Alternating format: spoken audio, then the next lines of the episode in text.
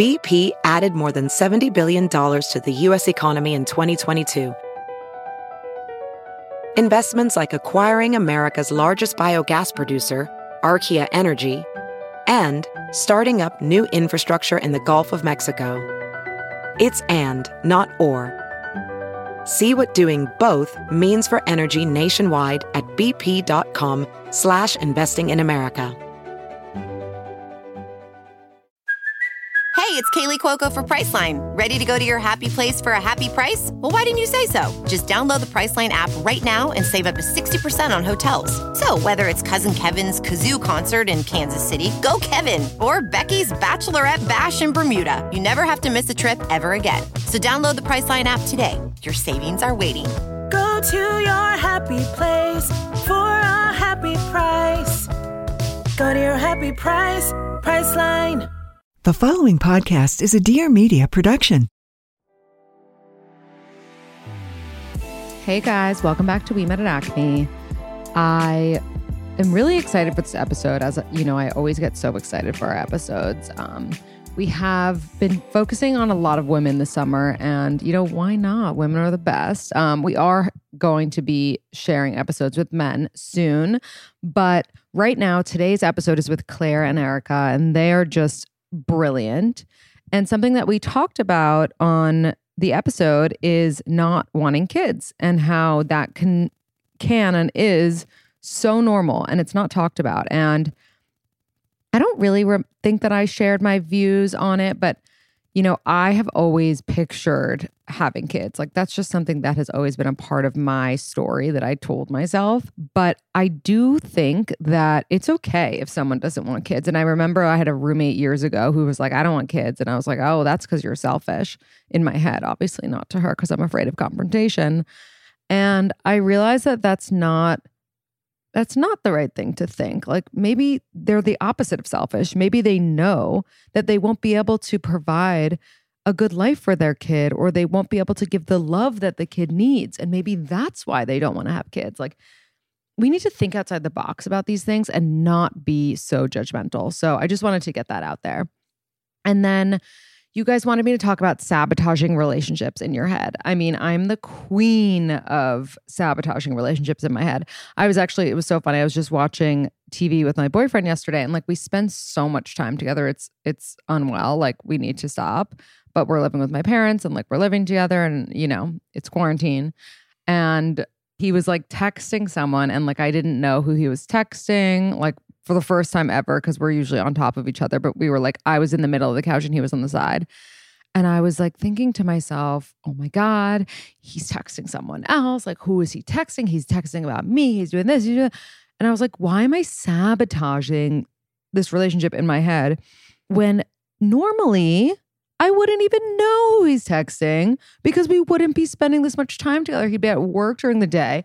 I'd be running around working during the day. Like, why am I thinking about these things? I love to sabotage in my head, and I love to just like psych myself out, and it's so unhealthy. And luckily, like I work with a therapist who has taught me, you know, methods in order to stop doing this. It's like, you can't sabotage in your head because you need to think about like the goal. And what's the goal? It's to get along. So stop sabotaging. We can't focus on thoughts and feelings that aren't real. We can only focus on facts. So like if this person's dating you and they're living with you, they probably aren't texting someone else. Do not get crazy in your head the way that, you know, we all can be. Distancing from friends who don't take care of their mental health. It's so hard. I feel like, you know, everyone who kind of distanced themselves from me when I was depressed, I still have a grudge against. And that's not, I mean, that's like, that's really not mentally healthy. But, you know, I, I guess that's not true. I think it was like everyone, like once I started working on myself and my mental health and seeing a therapist, I was happy to, like, I, I was fine with, you know, I, I was more bearable. But I guess when I was like in my really depressed state and friends weren't there for me, I was upset with them. But I guess I was less upset with the friends who weren't there for me and more grateful for the friends who were there. And, you know, I'm still friends with them today and I love them to death. And I'm so grateful that like even at my worst, they were there for me and they loved me, and I was not easy to be around. Um, so I don't know. I mean, I guess you have to distance yourself to an extent. I mean, you can't spend all your moments with someone who's really down and, and depressed, because then you're that's going to rub off on you. But at the same time, you know, you want to make it clear to that friend that they need to get help for their own benefit. Like, I remember I had friends who were like, you should see a therapist. And I was like, no, fuck you. You should see a therapist. And they were like, I do. And that's why I'm telling you to see a therapist. You just don't want to be that person in your friend group that everyone is going to therapy because of. Does that make any sense? Like, I remember I, at one point I was fighting with all my friends, or like in my mind I was fighting with all my friends, and I was like, oh, they're all just all so like, no one cares, and you know, no one does enough, and like no one gets it. And it's like, well, if you're fighting with all your friends, you should probably look towards yourself. Um, someone else wanted me to talk about sharing my thoughts on dating for fun in your mid-twenties and other different ages. Hmm. I never, like, it's funny. I, I never really dated for fun. Like, I only ever dated someone that I was like, I could marry this person. But I was so idealistic in my early twenties. And, you know, I think, I think I dated for fun before I was twenty-five.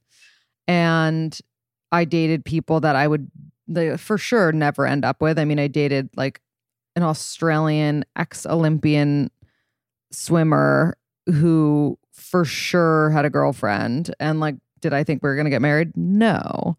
But yeah, I mean, I think post twenty-five, it was really hard for me to understand the point of dating for fun. I was like, what do you mean? Like, I'm, you know, almost thirty, which is so ridiculous because I had five years until.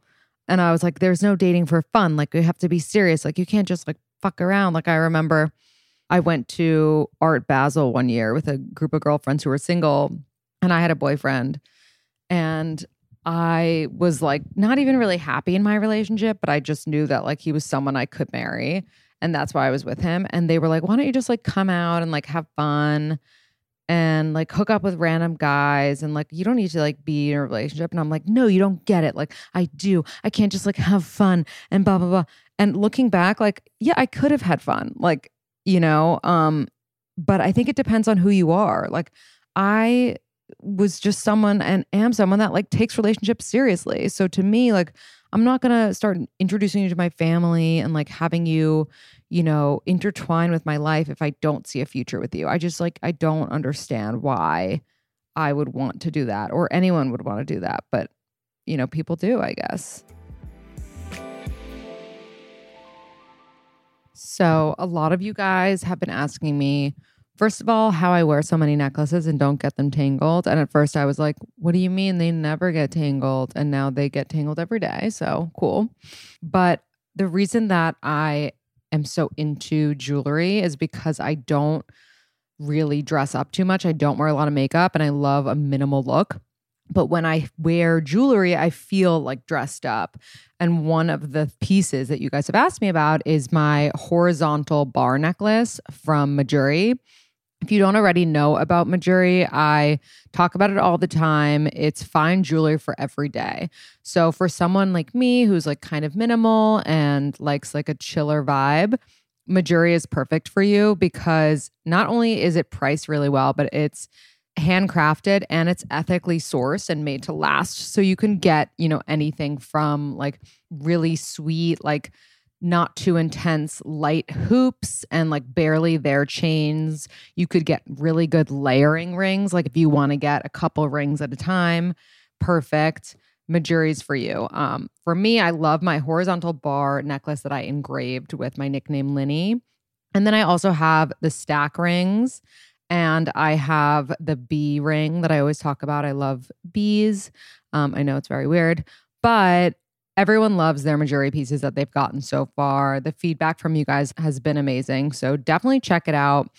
And um, Mejuri has new stacks for like August, and, you know, n- new gemstones. They've got the chunky hoop earrings as well. And um, you really never have to worry about taking it off. Like, I shower with it. and it never gets um, messed up. Like I wear, I wear this stuff at all times. So I really want you to enjoy Mejuri the way that I do. And I also want to give you ten percent off your first order. All you have to do is go to Mejuri.com slash Acme ten for ten percent off your first order. So M-E-J-U-R-I dot com slash Acme ten for ten percent off your first order. Don't forget the ten. In the past, it was just Acme, but we changed it to Acme ten. So do not forget Mejuri.com slash Acme ten. You'll get ten percent off your first order. Tag me so I can see what you bought. They also offer free easy returns and a two-year warranty. So check it out, Mejuri.com slash Acme ten. Someone asked um, how to not let boys and dating affect your anxiety. I mean, again, this goes back to therapy, but also like know your worth. Like if you know your worth, it doesn't matter, you know, who breaks up with you or this or that. Like, you know that you're amazing. I remember, you know, when I got like brutally dumped out of nowhere, and it definitely affected me because I was like, well, first of all, this guy was definitely like, I just, you know, I was like better than this guy. And, and I was like the one convincing myself to date him. And then all of a sudden he broke up with me. So that was really bad. But then I was like, you know what? I have great friends. I have a job that I like, and anything else that I don't like, I'll change and work on and not let this idiot affect me. Like, you, you know, you have to have this like instilled sense of like knowing how great you are. And also like, if someone doesn't like you, fine. It's like that line, rejection is your protection. Like, obviously it's because there's something better for you out there. So you just need to be aware of that. Post first date etiquette if you like them and want to see them again. Um, wait for them to text you, obviously, and then be engaging and funny and ask them questions. Does moving in with your significant other make you nervous? It's so funny because I asked a question like this. I was like, moving in soon with your significant other, you're feeling nervous. Is that a red flag? Because someone submitted it and all these people were like, don't be nervous. It's going to be great.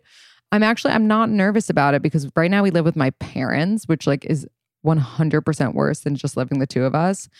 And we have so much fun together. And it's just crazy because in all my relationships in the past, my fun was had when we were at like a social event or, you know, out together or on a double date. And I remember like whenever I was with them alone, I was like, oh, this is okay, you know? Whereas in my relationship now, like I have more fun with him alone than I do at any social event, at anything. So like we were at a dinner the other night and we both just could tell that we would rather be, you know, in bed doing like, I don't know, crossword puzzles and things like that. And just like watching our shows and just being weird together because we have so much fun, just the two of us. And like whenever we go out and do anything, even if it's like with our best friends who we love, like we'll get back in the car and we'll be like, oh, I'm so happy we're us, you know? And it's like this feeling that's so nice because I never, I would never was like settled being with just the person that I'm dating. Like I always felt like, oh, if like my best friend was here too, you know? And like, so I feel like moving in with him is just going to be an extension of that. Like, will we fight sometimes over stupid things? For sure. But I think it's just going to be so fun and it's going to be like a really easy transition, which I'm grateful for and excited for. Self-pleasure during COVID. I mean, I hope you're masturbating. I don't know what you mean by self-pleasure, but definitely masturbate. I know we're over ten minutes, so I just want to read two more. Entanglements. We talked about this a little bit on the last episode. I mean, what is an entanglement? Like you're either cheating or you're not. I don't, you don't like get entangled with someone else. Like that's not a thing. I don't know why it's trying to be a thing. I don't know why we're trying to make fetch happen. It's not going to happen. Um, gift giving. What do you expect from your boyfriend for your birthday? How do you hint that you want more? Hmm. Well, you can't really do that. You got to accept what you get. And, um, you know, I remember an ex of mine for my first birthday when we were dating got me like this really, really nice trip somewhere. And I was so like ecstatic and just like, oh my God, this is amazing. And then for the second birthday that I had while we were dating, got me like this really not on the same level type of thing. And I was like, okay, you know, and I don't know, looking back, I'm like, was it a reflection on how they felt about me? Or like, do you just go big in the beginning and then like less and less? I don't know. And like, I don't think that material items should show someone how you love about them or how you feel about them, rather. I think that if like your love language is gift giving, then be like, it makes me so happy when you give me a gift. Like it makes my day. But I wouldn't like hold too much weight on that. Casual hookups, if they can turn into relationships or if they'll always be about sex. I have this theory that I'm sure you've heard before on the podcast, which is that they can turn into more if the ca- the casual hookup likes you more than you like them, or like if they're younger and like the power dynamic is that you're in charge. Whenever I had like fuck buddies or hookups, like I made sure they were always younger and like not as into it as I was, because I always felt like if one of us is going to catch feels, I don't want it to be me. Um, but again, like I was so like self-preserving when I was dating, and like maybe, you know, things could be different if it's someone that like you're friends with that you end up hooking up with. Anyway, I don't know why I'm rambling. Uh, I really hope you enjoyed this episode. It's really a great one, and we answer a lot of your questions as well. So enjoy. Hey guys, welcome back to We Met at Acme. I am so excited to be here with hosts of our Thing or Two podcast, Erica and Claire. Hey ladies. We are Hi. so excited to be here too. Thanks for having us. Thanks for being here. Um, so we just finished recording an episode for A Thing or Two, and that was really fun. So if you haven't listened to the podcast, or even if you have, you should definitely listen to that episode. Definitely. Um, we gave some, uh, we we had a really illuminating conversation about dating apps that I feel like everyone needs to... Uh, I feel like I learned so much in those sixty seconds alone, Lindsay. So well, let's let's start with the basics, some little background info. So we'll start with you, Erica. How old are you and where are you from? It took me like a pause to think. I'm thirty-seven um, and I'm from Peoria, Illinois, which is basically the very middle of the Midwest. Very cool. Very cool. And what about you, Claire? I am thirty-six, which I only know because Erica's thirty-seven. Otherwise, I cannot keep track of my age. And I'm from Wilmington, Delaware, where Joe Biden awesome. is also from. You are right. Yeah. Uh, go Biden, but uh, not to get political. um, Where everybody what? on this Zoom call is voting for Biden. I feel safe. Right, to, right, safe, right. Safe um, I hope so. Um, so what are your current relationship statuses, even though I know the answer? Mm. I am married. And so I'm married to my college boyfriend. We have been date together since two thousand five. Um, oh, so shit. a damn long time. And we got together the like winter of my senior year of high school, or high school, senior year of college, and dated long distance for two years. And then he moved to New York and we got married like seven or eight years later. Wow. Are there any kids in the picture, just out of curiosity? No. And I don't want kids. Um, wow. Yeah. Oh, I want to unpack that. Yeah. Yeah. Yeah. And, and Claire, what about you? I am married to a someone that I met in two thousand eleven at a wedding. Is that accurate? Yeah. Spring yeah. of two thousand eleven. Um, we got married in twenty fourteen. I was so into him when we met, but so not into the idea of dating. I had just gotten out of a really long, like bad relationship. And I was super psyched on the idea of being single and dating a million people. So I was kind of a jerk to him for a while. And then finally committed. And as soon as I committed, was like, okay, I'm in this. Like, let's do this. Let's get married. Let's be together forever.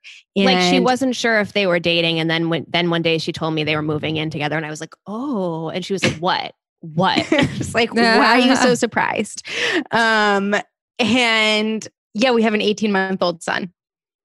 That's so cute. And I also love that you were like in the mindset that you wanted to date a lot of people when you met him, mm-hmm. because I feel like that's always like, you know, people will reach out to me and be like, oh, I just got out of a relationship. Like, when can I start dating? And I'm like, T- yesterday, you know, like, because you are in this prime position where like, you don't care too much, right. you know, and like, that's hot. Like, n- you're not going to be like obsessing over anyone. You're not going to be too much too soon with anyone, because like you have your own things to deal with, which is kind of a blessing. You can legit have fun with it. Yeah, exactly. It's so exactly. much fun. It's the best distraction. It's great. It's the best. So I have to ask, and we were gonna get into it on your podcast, but I was like, no, no, no, we gotta wait. When are your birthdays? I'm February second. Okay, so you're an Aquarius. Uh-huh. What do you th- What do you Claire. think that I am? I was thinking Gemini, but I'm really not sure. I'm an Aries, March twenty-third.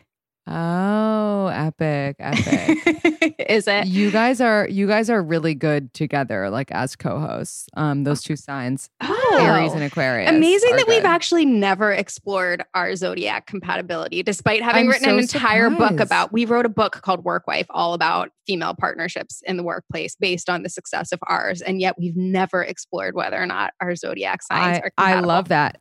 And also I want to talk a little bit about Workwife, because when I first heard the name, I was like, oh, we're finally talking about like guys who like, you know, really get too close with people at work.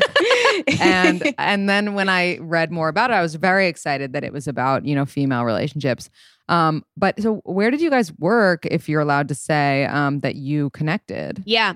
So we ran our own company called Of A Kind for nine years. And it was an e-commerce startup, like internet company, um, that we founded in two thousand ten. And then we sold it to Bed Bath and Beyond in, uh, why am I getting like, why are years so hard today?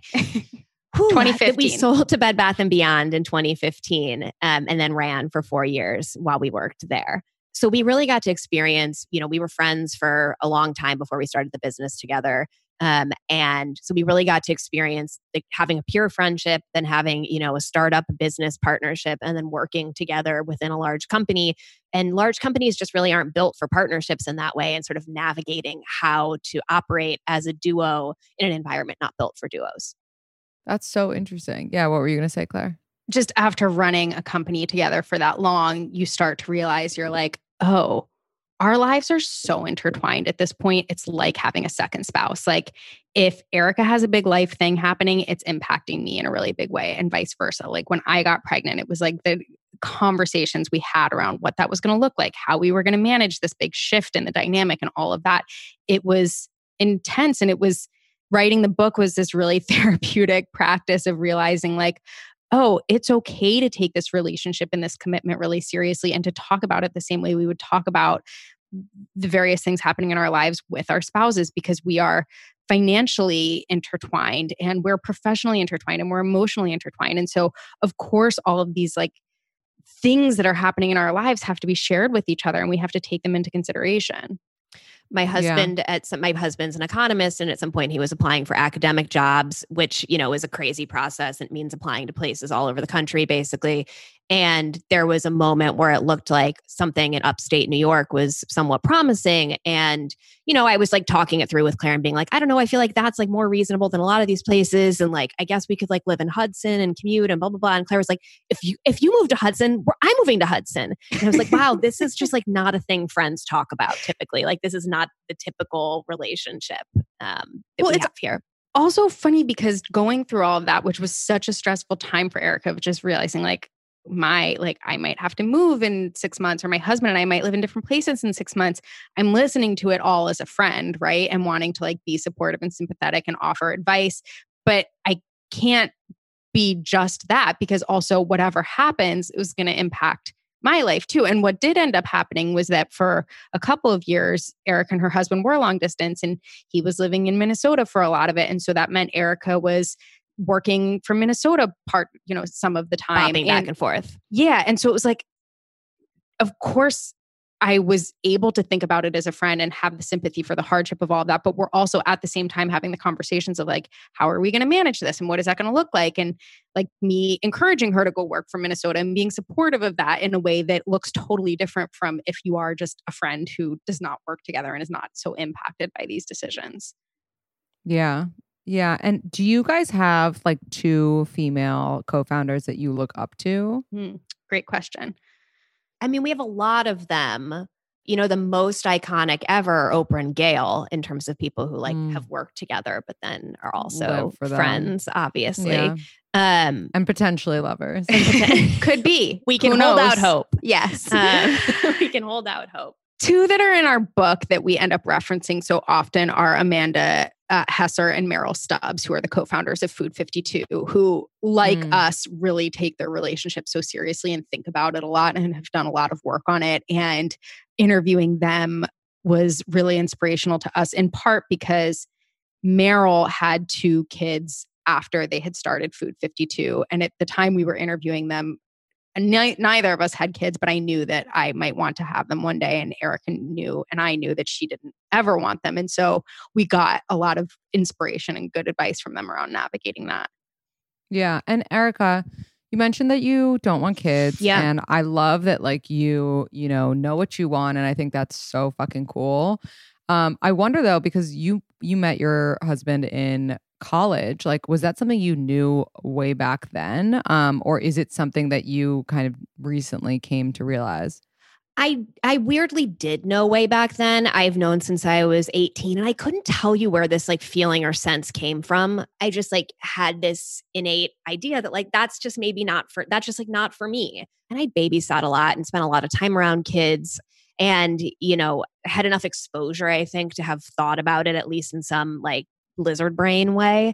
So when my husband and I started dating, I was able to articulate that, but also he's two years younger than me. So we started dating when I was twenty-one and he was like nineteen. And I have always worried about the fact that, you know, I planted that seed in his brain at a point in time when dudes especially probably hadn't, you know, weren't making conscious decisions around those things. And so it's a conversation we have to have pretty regularly of just, or at least it's a conversation I feel like I have to have regularly of like poking him, being like, but you, you still don't want to have kids, or that, has that changed, or all of that. Mm. And if that did change, mm. what would you do? I have no idea. Honestly, yeah. I have no idea. He can borrow uh, yeah. mine. Yeah. If he changes his mind. And you know what he has always said, um, which I found to be interesting, is that he never, when he was like little, you know, ten or eleven or whatever, and would picture his life growing, like when he was older, he always pictured a partner, um, but he never pictured kids, which is at least like gives me some comfort that this isn't just, you know, me having exerted influence over this. Yeah. I also think like it's so amazing that you know that you don't want to have kids and you don't have them, as opposed to someone who's like, oh, I don't really like kids, but like I'm just going to have kids because that's like what I feel like I need to do. And then like I'm going to be a shitty mom because I'm going to resent the fact that I have kids. And yep. then like the cycle continues. Yep. And I feel like so many people do that. Like I remember I was having a conversation with a friend once and I was like, you should have to take a test to have kids. Like, yeah. It's, it's crazy. Everyone, anyone can have a kid. Yeah. Like, you yeah, know, yeah, yeah, yeah, yeah, yeah. And it's just dangerous. Well, we talk about this so much on the podcast. Like every decision you make as a modern consumer, you research to death, right? Like you look it up on Instagram and then you look it up on Yelp. And like, this like is just like for where you want to mix you're going to yeah. buy is, exactly. is, yeah. is something you have more insight into than deciding whether or not to have a child. Yeah. And then there's yeah. just nothing to know whether or not you're going to like being a parent. There's no way of researching that really. Right. And you can return the Vitamix if you mm-hmm. get the wrong one. Mm-hmm. Totally. Like, you, you can't know, return kid, the kid. A kid, not so much. Yeah. No. I think. And I have to. Yeah, no, go ahead. Um, something else that has come up a lot in talking about wanting to have a kid or not have a kid, because I don't, there's, I think there are a lot of assumptions that like, oh, you like, what did your parents do to you? Or like, what was, like, what was so bad about your childhood? Because I mean, there are a lot of people who do have those experiences of, um, of maybe not coming from households that were nurturing or supportive, um, or, you know, not liking what it brought out in their own parents. And for me, it was, it's almost the opposite of feeling like I grew up in a household where I felt very supportive and understood how much time and energy and sacrifice that takes, um, and mm. how much you really have to prioritize being a parent if you want to be a good parent and put so many other things aside. Yeah. No, it's true. And I mean, like, it's interesting because some people will do the opposite of what you feel and think, right? Like, you have success and you don't have a kid. And some people will have a kid and they don't need, feel the need to, like, you know, try to get successful business-wise, and that's fulfilling enough for them. So it's just really, it just goes to show like everyone is fulfilled in different ways, and you know, and then there's someone who needs it to have it all to be fulfilled. Yep. Um, and there's no there's no right or wrong, I don't think.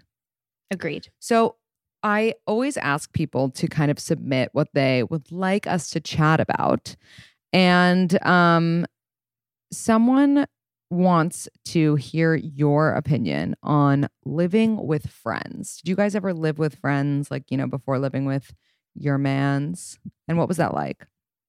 Erica, you lived in the Barbie dream house. Oh my gosh. All of your- I did. I did. Um, I lived with the yeah, the most people I've ever lived with was three friends. I mean, I think living with friends allows you to get to know people so much better, which has its pros and cons, right? like, like you you form these bonds, you form these relationships, you really understand how someone operates and what makes them tick. But then you also see like all of the flaws and the ways that they interact in a day-to-day way and the way that they avoid certain problems or procrastinate or whatever it is. Um, and I think we both are really close to people that we lived with at certain points, and both are not at all close with other people that we've lived to at certain points. That's the thing. I feel like, so I have, I only lived with friends in college, and one of those people that I lived with all through college is one of my closest friends in the world. And the other people that I lived with in college are the only people that I've ever had like actual intense falling outs with. Um, Ooh, yeah. And like friend the, breakups. Yeah. Mm-hmm. And the thing I will say, I think if I could go back, because I go back and I'm like, God, I would have hated living with myself then. And I feel terrible for everybody who had to live with me because I don't know, I was an idiot in college. But I think if I could go back and give advice to my younger self, it would be to live with someone who's better than you, who's just going to like make you better and who will set a good example and hold you to a higher standard, which is sort of my advice for like any sort of partnership, whether it's business partnership or or romantic relationship or whatever. But living with somebody is such an intense experience. You, in the same way that we were talking about, you know, being a business partner with somebody, just everything you do impacts the other person. And so better to have someone who's going to make you better than someone who's going to drive you crazy or drag you down to, and, you know, give, infect you with their bad habits.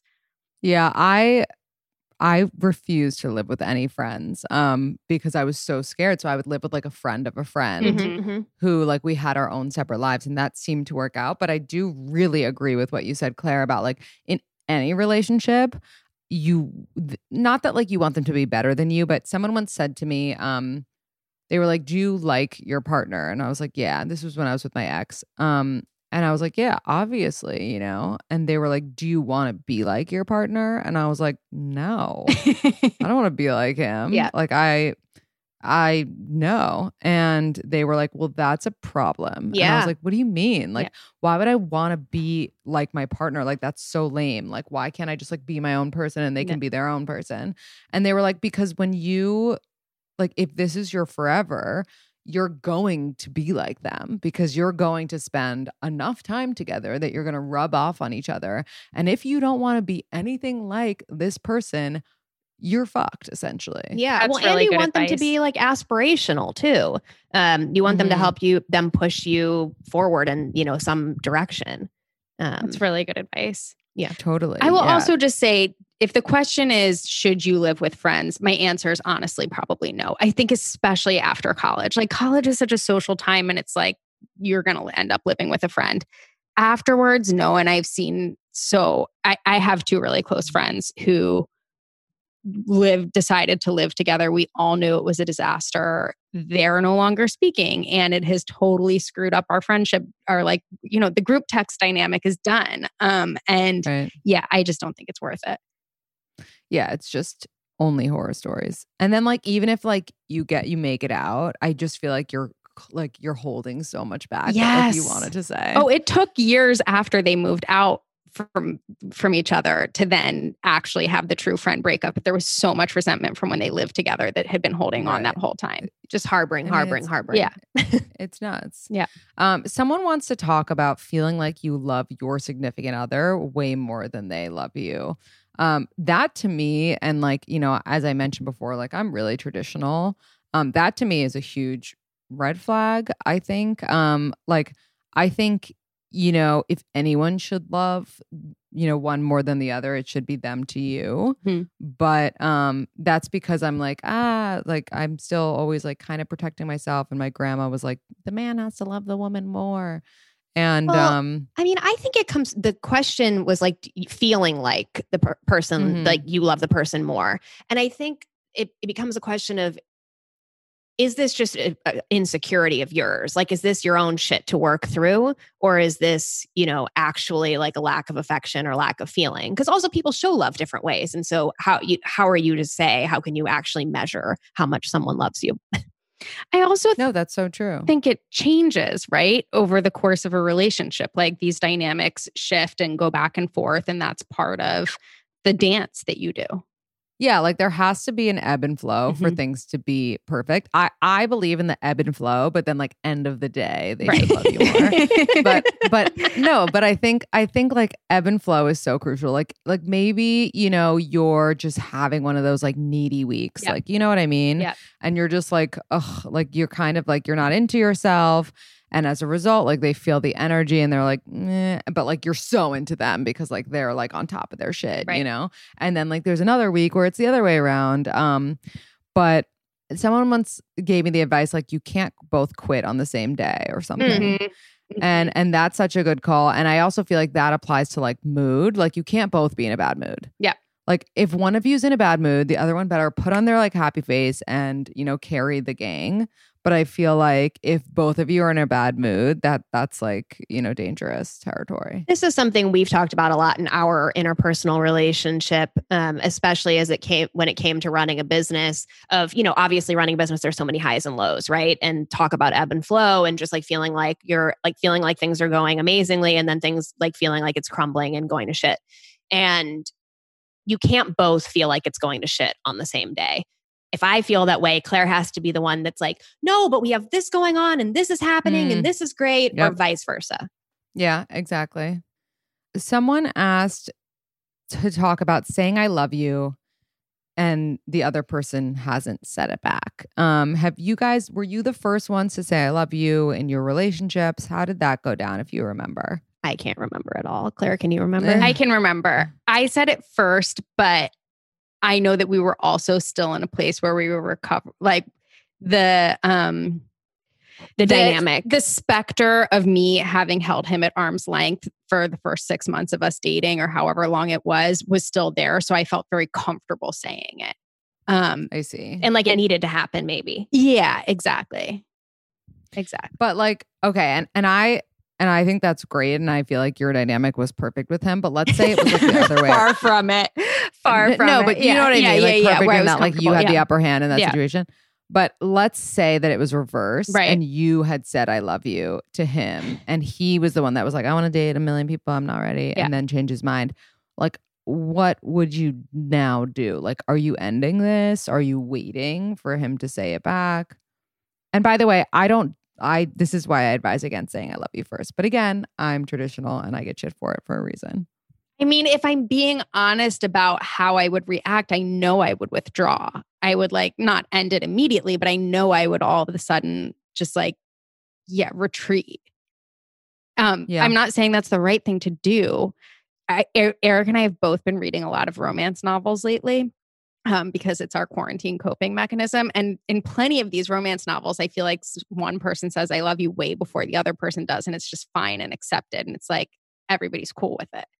Or they say, what I novels? love you, or they say, I love you. And then there's like this break. And then, you know, they both yeah. go take walks in the rain and they get back together. That yeah. kind of thing. So you're reading The Notebook or? I mean, not quite, but adjacent. Wait, Definitely actually, adjacent. This is maybe the only piece of like dating adjacent advice we have to share with listeners of a dating show, which is to read The Idea of You. Oh my God. Which is the most incredible romance novel. And it, so it's about a woman in her late thirties who's divorced, has a kid. I think she's forty. You just try keep trying she, to make no, her no, closer no, to turns, your age. She turns forty in, okay. at the end of the book. Remember okay, when they're in okay, Paris? Okay, okay, okay. He gives her a bracelet. It's a whole thing. Um, so her teenage daughter is obsessed with a boy band, very loosely based on One Direction. And so they go backstage at a concert and the Harry Styles ish character falls in love with the mom, the the thirty-nine year old mom. And so it's this whole whirlwind romance between a nineteen year old boy bander and this thirty-nine year old art gallery owner. And it's incredible. Wow. That... And it's not like tacky, which no. so uh-huh. many. She shows. Wears the row and Jason Wu and they like stay at amazing hotels and eat at great And they restaurant. eat at all the right restaurants in L A. It's like very chic. chic. Yeah. yeah. I'm reading a book right now that I think it's still like too soon to tell, but I think it's also going to be about um, a relationship with a big age gap. What's it um, called? It's called All the Ugly and Beautiful Things. Okay. Writing it down. Write it down. Check okay. it out. Check it out. Um, okay. Someone asked how to ask for help from your partner with big stuff, not just chores. I don't really know what big stuff means necessarily. Maybe like, um, like I need you to be, to I don't know. What could you ask for help that's not chores? I mean, I think something that, especially during this time of, you know, being in really, really close quarters and not really leaving the house that much, um, I've had to get more comfortable with is being just really upfront about like, hey, listen, I'm feeling really shitty this week. I'm like really struggling with X, Y, and Z, and I need you to pick up these things that I usually do or these things that like I might take mm. care of, or because I just like don't have the capacity right now to do it. Or even just like, I need more from you um, than I usually right. do because of where my head is. So I need you to like stop working at like this time when you, you, when you say you're going to or whatever, so that we can hang out. Mm-hmm. Yeah, I agree with that. What do you think, Claire? Like, what what is something you might ask for help with? I'm trying to think. I mean, I definitely, we definitely have the classic, like me being a nag dynamic in the relationship of like, will you do this? Will you do that? Or whatever, you know, you're doing it the wrong way. Um, welcome mm-hmm. to being parents of a toddler. I think when it's bigger stuff, I think trying to frame it as like, you're the only person who could do this for me, you and like you have this special skill set when it comes to helping me cope emotionally or whatever it is, or helping me, um, you know, like I'm thinking about, you know, maybe you're going into a social situation or a family situation where you know you're going to feel vulnerable or, yeah. uh, you know, want to be managing a bunch of personalities. And so posing it as like, you're the one person in my life who I know I can rely on to help me, you know, um, not lose my shit on my mom or whatever it is. You know, I think giving that person that sense that like, you're not just asking them for help, you're like calling for support and they're the only one who can do it, and giving with them some flattery. Yeah, exactly. Yeah. I, I agree. Every time I get my boyfriend to do something, the way I do it is I'm like, you are so smart with word games. Like, can you maybe help me with? Like, it's yeah. like literally, I'll throw out any compliment in the beginning. It might not even have to do with the task. Yeah. But, and then he totally knows. He's like, I, I see what you did. And um, yes, of course I'll help. Um, okay. So we do this really fun thing on our Instagram where we ask poll questions. And so I'm going to do some rapid fire poll questions for you guys. Amazing. So it's like usually yes or no, but You'll you'll pick on. You'll get onto it. You know what I'm trying to say. Okay. You attended your family, uh, your significant other's family cookout, and you saw them whispering into their sister's friend's ear twice. Um, you never met that person before. Do you have a right to feel weird, or are you acting insecure? I think you're acting insecure. Yeah, acting insecure. Okay. Should you say I love you to significant other as soon as you know for sure, or wait a bit? Wait a bit. Yeah, wait till it feels right. Yeah. Mm-hmm. At what point do you save their number? I like think back to when you were single in your phone. Immediately, or once you know it'll be a thing? Immediately. Immediately. So many dumb numbers in my phone. I don't know why I'm like keeping that space special. Yeah. Yeah, I guess. I, I would do like third date unless like I, I knew them before. You can always delete it. I know. I'm like, how is this a thing? How are you keeping track otherwise? Yeah, no, so that's complicated. True, that's true. It, it, it it's not the Rosetta Stone. You can remove it. Yeah, right. Is the relationship doomed if you've been uh, long distance for a year and there's no end in sight? Yes or no? Ugh. It's it's really hard to plan uh, to have a relationship with no end in sight, and I think it's like it's it's doomed if you don't both come together and figure out what the end in sight looks like.